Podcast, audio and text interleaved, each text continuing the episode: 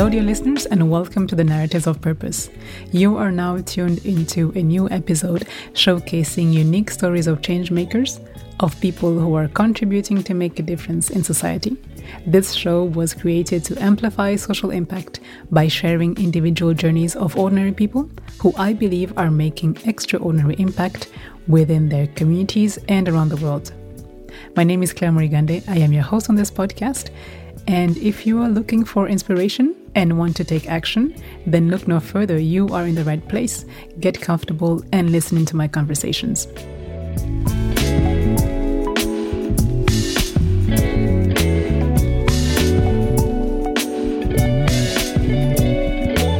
We are back for a new season of our show. This is season number four. We have a lineup of amazing guests and a few surprise episodes to come, so do stay tuned for that. Today's episode features Emmanuel Nsaabanye, better known as Trinity Heavenz. That was his stage name, and I will also call him Trinity. So, Trinity is the founder of Era 92 Creative, which is a design agency based in Kampala, the capital city of Uganda, in case some of you might not know.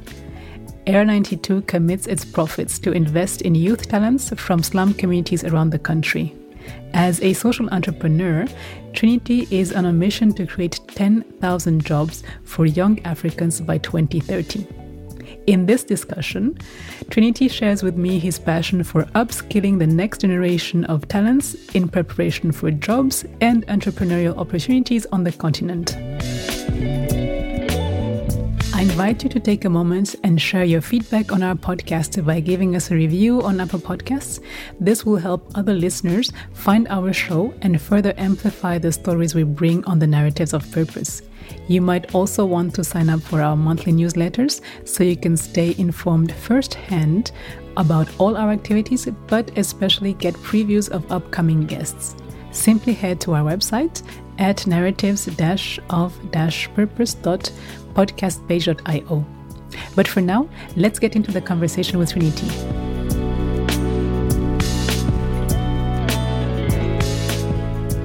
So, good morning, Trinity. A very warm welcome to the Narratives of Purpose. First things first, why don't you introduce yourself and share a few words of your background to our listeners? What would you like them to know about you?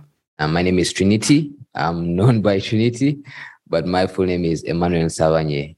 And then I added Trinity. So uh, I grew up, uh, I ended up in one of the worst slums at the age of three months when my mom was abused. And uh, when she got pregnant, her parents denied her because of the child she had conceived without a father.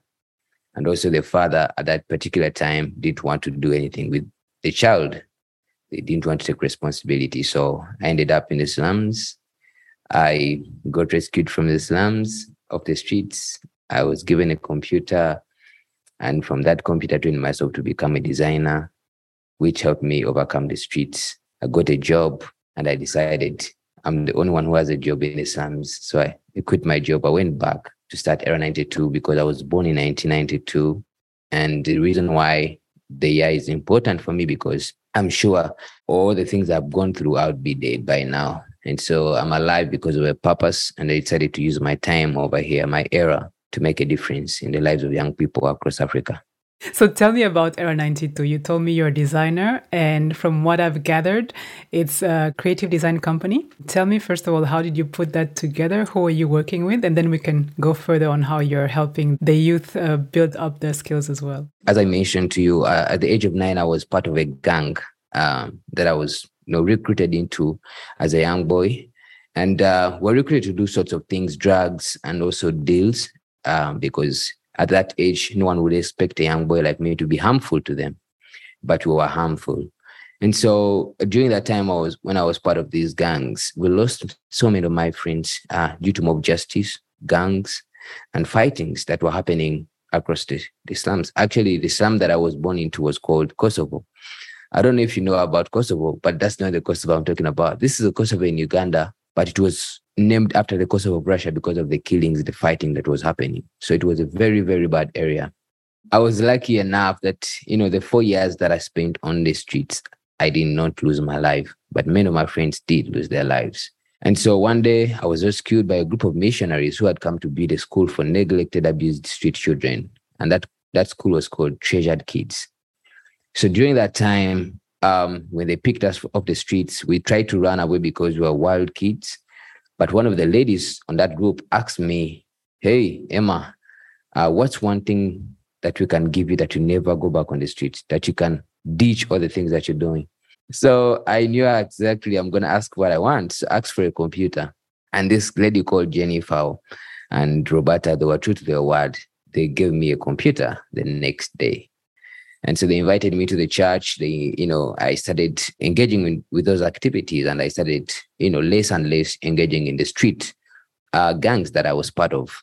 And that started actually providing me with the opportunity to train uh, with the computer that I had. This, the church had the internet.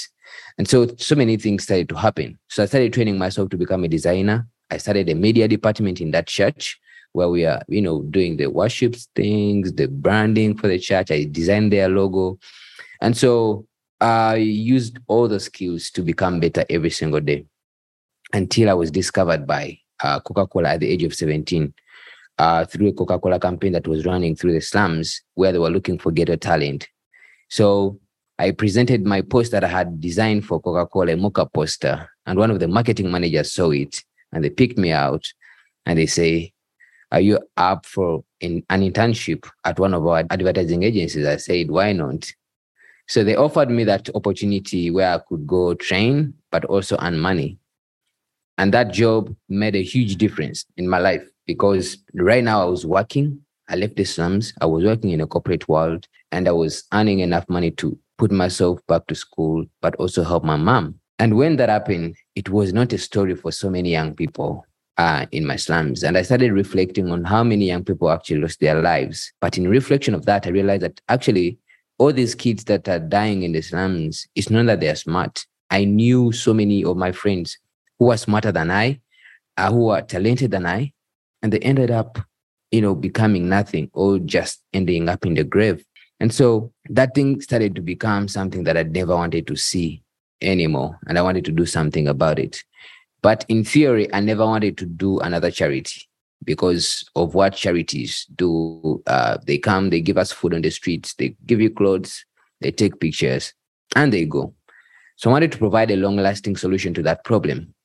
Because one thing I believed in during that time was that brilliance was equally distributed for all these young people, but opportunity was not. And so I reflected on how my life transformed and I realized if I could replicate this model onto other young people. Maybe I could form a company around it. So one day I quit my job. I met a girl called Megan. I told her, could you join my program? And I started with four young girls with a mission to create, um, to give them the skills they need, but also eventually finding them uh, employment opportunities. So Megan was my first employee and other two boys. And uh, that's how we started a company. So the idea of what we do is what we train these young people, we also sell to the world mm-hmm. so that it's not just uh, a program of just killing people. If we skill you, then we also employ you to deliver that service to companies around the world. So that's our model. You said that you're offering your services to different companies. Um, what type of services is that, and to what sort of companies? Without naming names, obviously, perhaps you have your own clients, but just give us an idea. Yeah. So uh, when we started out, there was a problem in the marketplace because as a social entrepreneur, if you're going to start a social enterprise, you know, you have to put in in mind that you're not a charity. You're actually a business that has another responsibility to make the community better. And so for us, we found that out that charities actually struggle to tell their stories, struggle to communicate. They don't have big budgets uh, to run uh, big media campaigns. They don't have enough budgets to hire a graphic designer in house, to hire a photographer in house. And so realize that actually, can we model this thing into one package, retainer package that non-profits around the world can just pay one flat rate and you access all these services. So we work with non-profits around the world and social enterprises um, with the idea that we provide unlimited design subscriptions. You sign up, to get video, graphics, reporting, and stuff like that on one flat rate. So you do not, any nonprofit out there doesn't need to hire any of those people full time because Era 92 becomes an extension of your team just in Uganda. So that's the model we are doing right now. And we have at least 15 retainer clients um, of international development organizations. So the other thing that I saw uh, while I was browsing your website is that all your profits are then uh, committed to upskill the young uh, youth, the talents in the slums. How do you recruit them, or how do you spot these talents? Tell me more about that. And when we started out, uh, I started out by training them myself in one room, and uh, that was time consuming. That was hard. So when we reached uh, about 40 young people, then we had to build a different program so we started Era 92 Elevate. So you can get it. We have Era 92 Creative. We have another arm called Era 92 Elevate. So Elevate is an academy that uh, identifies young people from underserved communities, slums, and we pick them from those communities and then bring them to our center with an idea to spend one year with us. So young people spend one year, intensive one year with us, where they learn different skills uh, that they aspire to be. You know, we do not impose these skills to them. So if someone comes and they want to do graphics, that's what they do. If someone wants to do website development, that's what they do. After that one year of you know intensive work, then we place them into places of internship. And the idea is that some of them actually come to our company right now, Era to Creative. Next week, we are just uh, having a graduation of 300 young people, and at least uh, 10, 15 of those are going to come here and intern with us. So the model is simple. We identify, scale, place, and finance. The last bit of our model is financing. So recently we started Era 92 Fund, which is like a microfinance, providing asset financing for young people who want to start their careers in business, um, careers in freelancing and stuff like that. So we offer them a computer and they pay them. We offer them a camera or a startup kit of their business, and then they pay that as they grow their business. So that's the model. And uh, the idea is for us to create 10,000 skill jobs in the next uh, five years. And so we'll be using those three avenues of Era 92 Creative, Era 92 Elevate, and Era 92 Fund to be able to achieve those jobs. And uh, speaking about uh, impact, you said that your, your ambition or your mission is to skill 10,000 young Africans by 2030. How far have you reached from that ambition? You know, uh, in life, we prepare ourselves for just one moment like this, right? Uh, you can be uh, working as a software engineer just for one day when you're going to hit that opportunity. So for us, over the years, we've worked with over 1,500 young people. So we've been able to create over 1,500 skill jobs but that has taken us seven years, right? And um, that's a long time, you know, because we've been trying to figure out the model and stuff like that. But now that we know we have the model, then it's going to be faster. So right now, within the next year, our goal is to create 1,000 skill jobs. You know, that's almost doing a 90% of what we've been able to do in seven years in just one year. So what does that mean? Because right now we have a model. We have invented what we call the Elevate booth. The Elevate booth is a digital classroom that is put into a shipping container right now. So we put computers into that room. We cut a 40 feet container, we divide it into two, and then we have a space for about 20, 25 computers. We ship that thing to a designated area. And this is the area maybe young people in that place do not have access to phones, internet, and stuff like that. So the idea is to break that barrier that uh, young people in those areas can also access these digital skills opportunities on the internet and stuff like that. So we are planning to place at least 15 digital classrooms in the next three years. And uh, each classroom costs $25,000. But the idea that uh, we'll be able to scale at least across 15 districts in Uganda, and that will be, and each, each and every one of them will be at least working with 2,000 young people every uh, three years.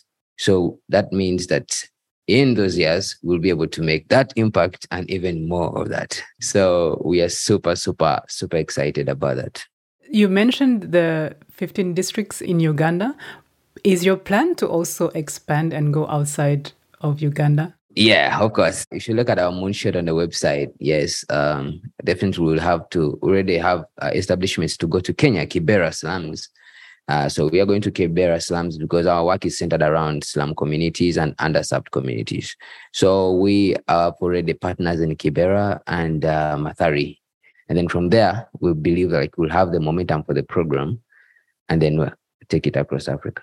Another question I wanted to ask you about impact is that 70% of those that you are working with are girls in the underserved communities.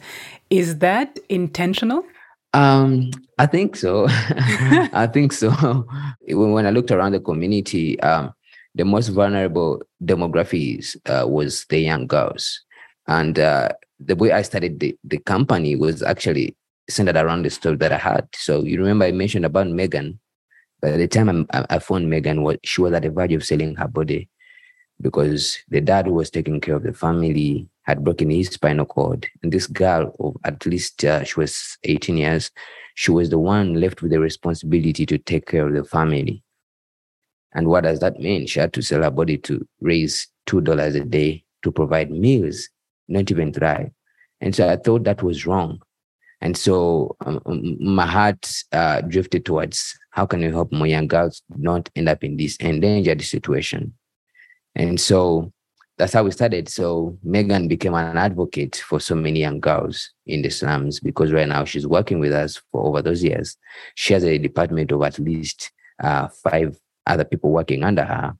And uh, she has done a lot of influence in bringing other girls into the program. And so uh, maybe that has contributed hugely to why 70%.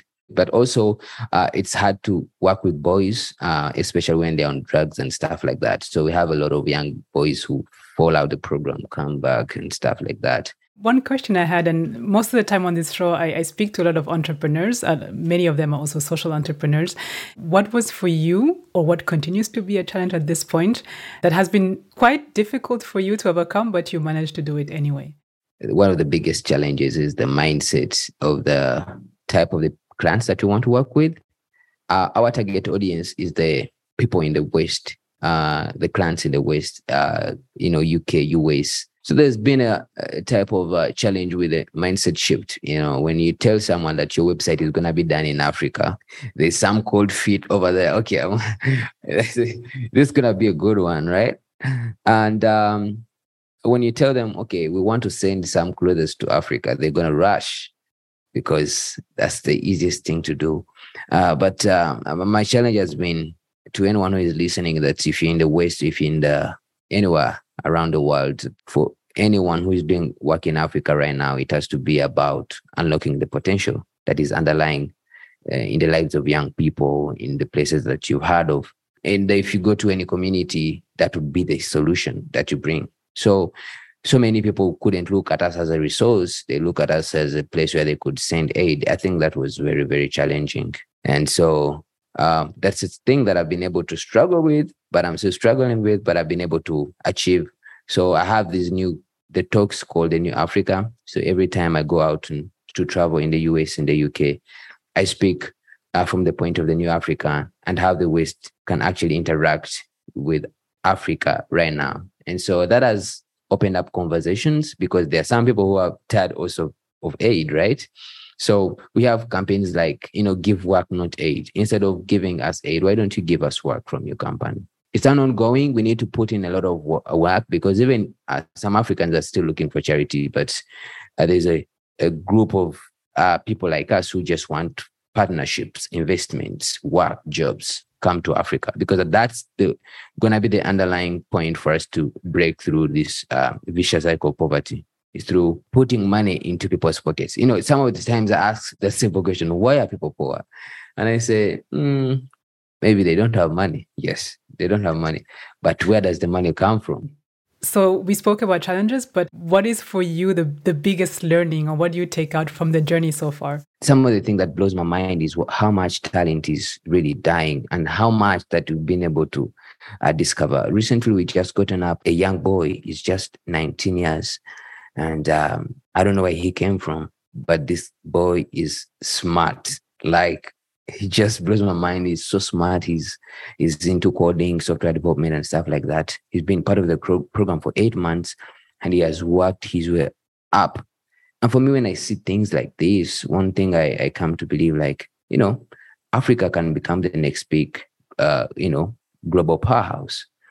But we just have to tap into this untapped potential. And for me, that's still my unveiling learnings every single day. And if we focus on that potential, I think we can become the global powers that we supposed to be in the next, uh, you know, 20 years. And so that's one of my learnings. But also, I've also learned that the world can get beyond better. And social entrepreneurship proves it's true. And so for me, the impact that I've been able to have, if we have a millions of other social entrepreneurs like me, I mean, a lot can be done. A lot can be solved. I would say that my learnings that social entrepreneurship works and we need more of those people. It's a very scary space to enter. It's attractive, but it's very scary. Uh, but I would encourage anyone, you know, to be part of this new revolution. I'm curious to know now for you. I mean, it could be also an outlook in the future, but also how you see the situation at this point.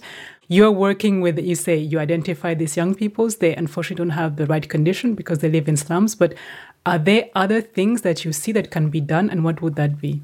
Yeah, the first thing I think we have to do is that um, we have to throw back ourselves back at education, but not the education that we've been having for over you know 60 years of the colonialism and stuff like that. This time it has to be skill based education and also education that is based on what is happening in the world and also future skills. Because at the end of the day, right now, what we see is that, uh, okay, maybe the world, the West can also start looking at Africa as an outsourcing area like they look at India and China. But maybe if you come, uh, if you bring Google right now in Kampala, maybe they will not get all the potential all the talent they need because some of it is not skilled enough. They are not leveled up, right? So what we need to do as Africans, as Ugandans, we need to really level our ground, as I said, so that we can now be able to, uh, you know, get these fruits that are, are really low hanging because you know, when, when you look at the, the West right now, you know, people are aging, um, people, uh, there's, you know, everyone is hiring. Everywhere I go, I, I was in the US, everyone is hiring. There's not enough people because most of them are just aging, retiring, and stuff like that. So Africa is going to be the answer for all of that. But as they have a problem, we also have a problem. And our problem is how can we accelerate the education that is relevant and is preparing people for the workforce and the opportunities that are available right now. I think that's going to be the first thing. And so that's going to be the government, the private sector, and any individual that is listening in. So we're getting to the end of the conversation. If there's anything you want to add that we didn't mention, you know, just go ahead.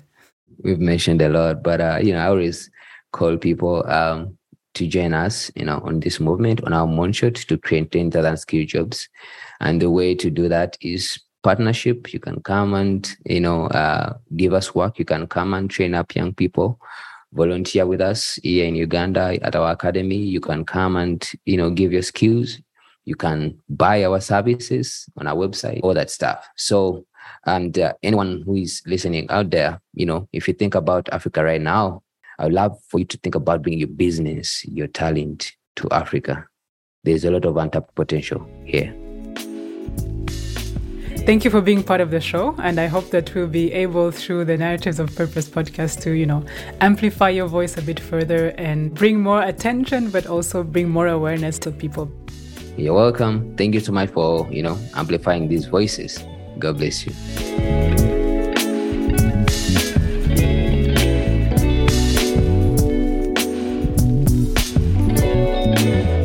Building brands for clients while building lives of young people through upskilling and empowerment is most certainly an impactful way to change the narrative, creating awareness of the untapped potential of youth in underprivileged communities across the continent. And I definitely like the New Africa movement that Trinity described in this conversation. You can learn more about Era 92 on their website at era92creative.com. That is spelled E R A 92 C R E A T I V E dot com. You can also connect with Trinity on Instagram and LinkedIn. Just look up for Trinity Heavenz, spelled with a Z at the end. We have all these links for you, the website, and the social handles in the show notes. Thank you so much for tuning in today. I appreciate you taking the time. That was episode 39, a conversation with Trinity Heavenz on digital skilling of slum communities youth. Be sure to share this episode within your network and with your friends if you like it. We would love to read your feedback about our show on Apple Podcasts or get your rating on Spotify. You can also connect with us through our social handles. You'll find all the links on the website at narratives of purpose.podcastpage.io. Until the next episode, take care of yourselves, stay well, and stay inspired.